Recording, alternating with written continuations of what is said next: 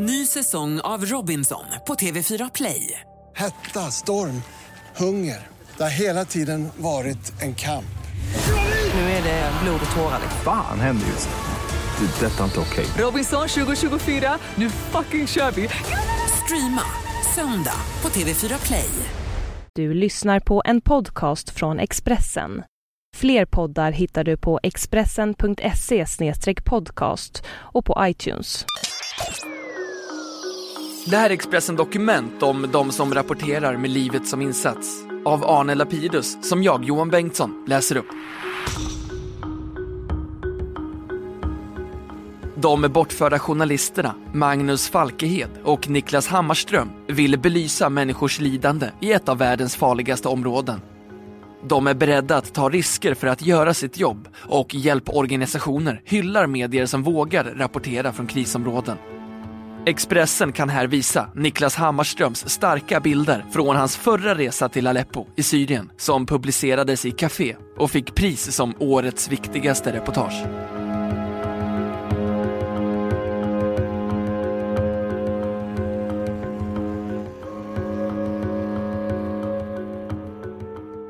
Krigskorrespondenter rapporterar ofta med livet som insats från krishärdar och konflikter runt om i världen.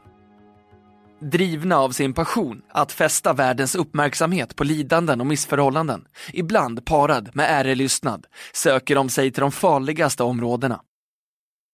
Riskerna i jobbet har bara ökat med åren. Dagens krig saknar ofta frontlinjer. Istället handlar det om bittra inbördeskonflikter där en lång rad grupper slåss mot varann och där skillnaden mellan gerillakrigare och gangsters ofta är hårfin. Som i Syrien, där journalisterna Magnus Falkehed och Niklas Hammarström har försvunnit under oklara omständigheter. Det var Hammarströms andra Syrienresa i år. Den förra gjorde han tillsammans med journalisten Staffan Heimersson. Deras arbete resulterade i reportaget Infernot inifrån om kriget i Syrien. Det publicerades över 18 sidor i tidskriften Café och belönades med tidskriftspriset 2013 i kategorin Årets journalist. Juryn kallade deras dramatiska skildring från den syriska staden Aleppo för årets mest skrämmande och viktiga reportage. Niklas är den bästa krigsfotograf jag har jobbat med. Han är alltid på hugget. I Aleppo tog han sig varje dag så nära fronten han kunde, bara för att få bästa bilden, berättar Staffan Heimersson, mångårig krigskorrespondent på Aftonbladet och Sveriges Radio och har täckt 34 krig och idag arbetar som frilansare. Vi träffades när vi gjorde reportage tillsammans på ettårsdagen av massakern på Utöja. En dag ringde Niklas och sa “Jag har bra kontakter så att vi kan ta oss till Aleppo. Kommer du med, gubbe?” Jag svarade genast ja. Vi möttes nära syriska gränsen och gick över gränsen i ett vidrigt snöoväder. Vi arbetade en vecka i Aleppo med en machoinriktad fixare. Det hjälpte inte att han hade två livvakter. Han mördades en vecka efter att vi åkt, säger han. Heimersson beskriver tiden där som en vecka av kyla, smuts och halvsmält i Syriens största stad som var totalt förlamad. Det handlar bara om att överleva, men vardagslivet är slaget i spillror. Rutinerna för måltider och att gå till jobbet är upprivna.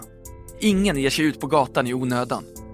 Familjens helgdagar kan inte längre som förr firas med orgier av söt baklava. I den mån det älskas fysiskt sker det nog mest för att få upp värmen, skriver han i Café. Jens Stenberg, chefredaktör på Café, blev skakad när han fick höra att Niklas och Magnus hade försvunnit i Syrien. Jag kände bestörtning, givetvis, och en stark känsla av surrealism. Det hade bara gått 11 dagar sedan vi drack champagne ihop i Stockholm för att fira att Niklas och Staffan Heimersson vunnit tidskriftspriset. Men ingen av mina känslor är det minsta relevant i sammanhanget.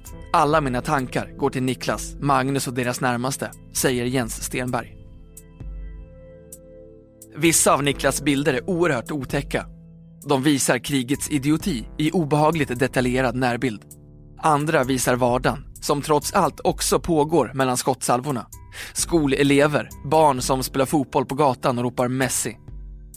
Eller ta bilden på nioåriga Aladdin som samlar ihop rebellsoldaternas tomhylsor för att sälja dem på metallmarknaden Den är på ytan stillsam, men precis lika hjärtskärande som de blodigaste bilderna. Det är bilder man inte kan glömma om man en gång har sett dem, säger han. Husets framsida är bortsprängt efter en träff från en granatkastare. En väldig parabolantenn hänger skadeskjuten från taket.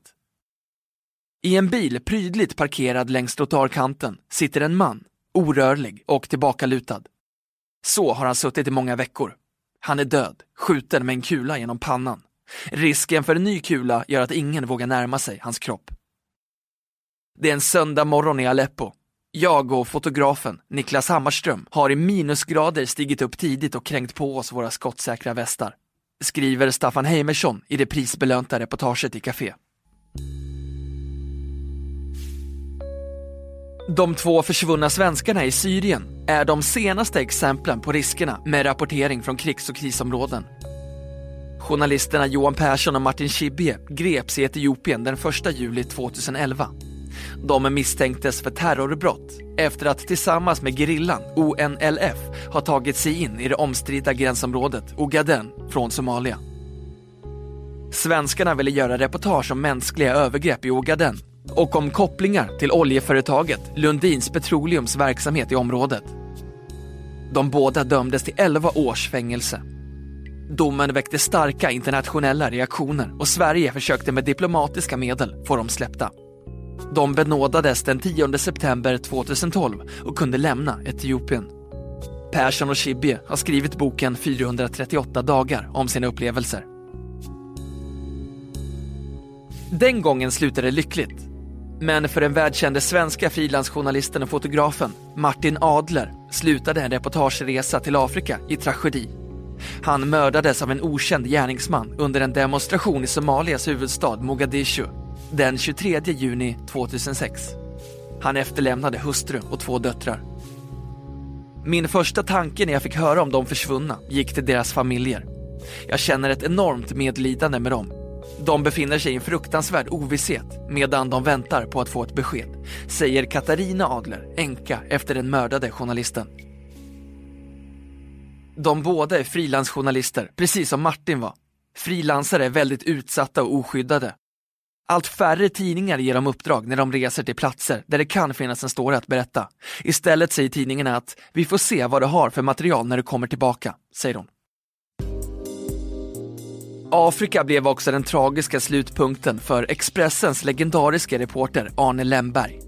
Han sköts ihjäl av en militärpatrull i Uganda den 6 april 1979 tillsammans med journalisten Carl Bergman från Svenska Dagbladet och två tyska kollegor. De var utsända för att rapportera om striderna i diktatorn Idi Amins Uganda. När jag hörde om de försvunna i Syrien tänkte jag först på hur hemskt det är för deras familjer. Det är läskigt att ingen vet var de är. Och så tänkte jag på pappa och det som hände den gången, säger Jonas Lemberg, mångårig Expressen-fotograf och son till Arne Lemberg. Jag var åtta år och minns den tryckta stämningen hemma.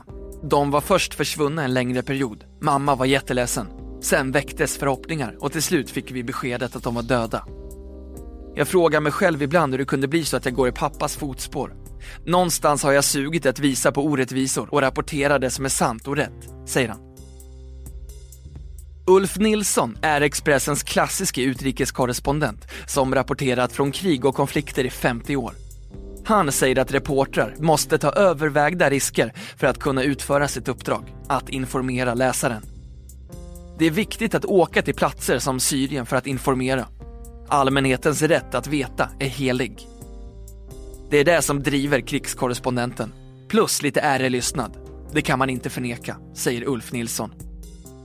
Ibland kan man inte undvika att ta risker. Bland annat för att man inte alltid vet vad faran är. Det kan smälla långt bakom fronten. Bästa sättet att minska risken är att läsa på innan man åker till en plats. Man måste läsa på ordentligt om vilka som slåss, varför de gör det och vilka förhållanden som råder. Sen kan man jämföra med den verklighet man ser, säger han. Internationella hjälporganisationer ser journalister som en allt viktigare del av sin verksamhet. De hjälper till att skapa uppmärksamhet som både kan resultera i fler givare och göra att världen får upp ögonen för missförhållanden, vilket kan leda till politiska förändringar. Frida Lagerholm, kommunikationschef på Läkare utan gränser, talar till och med om en symbios, alltså ett varaktigt samliv med positiva effekter mellan hjälparbetare och journalister. Det är A och O i vårt hjälparbete att underlätta för journalister att ta sig till krisområden. Idag handlar det i allt större utsträckning om frilansjournalister. Vi vill berätta för världen vad som händer för att kunna nå politiska förändringar, säger hon. Det behövs massiv medierapportering för att kunna påverka och förändra. Det är också viktigt att kunna nå ut till beslutsfattare genom medierna, säger Frida Lagerholm.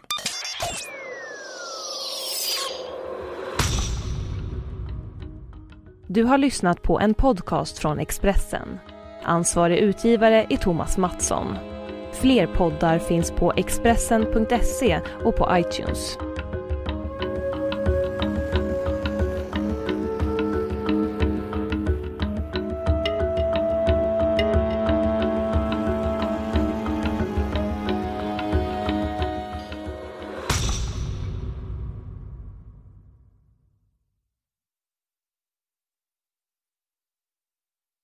Ny säsong av Robinson på TV4 Play. Hetta, storm, hunger. Det har hela tiden varit en kamp.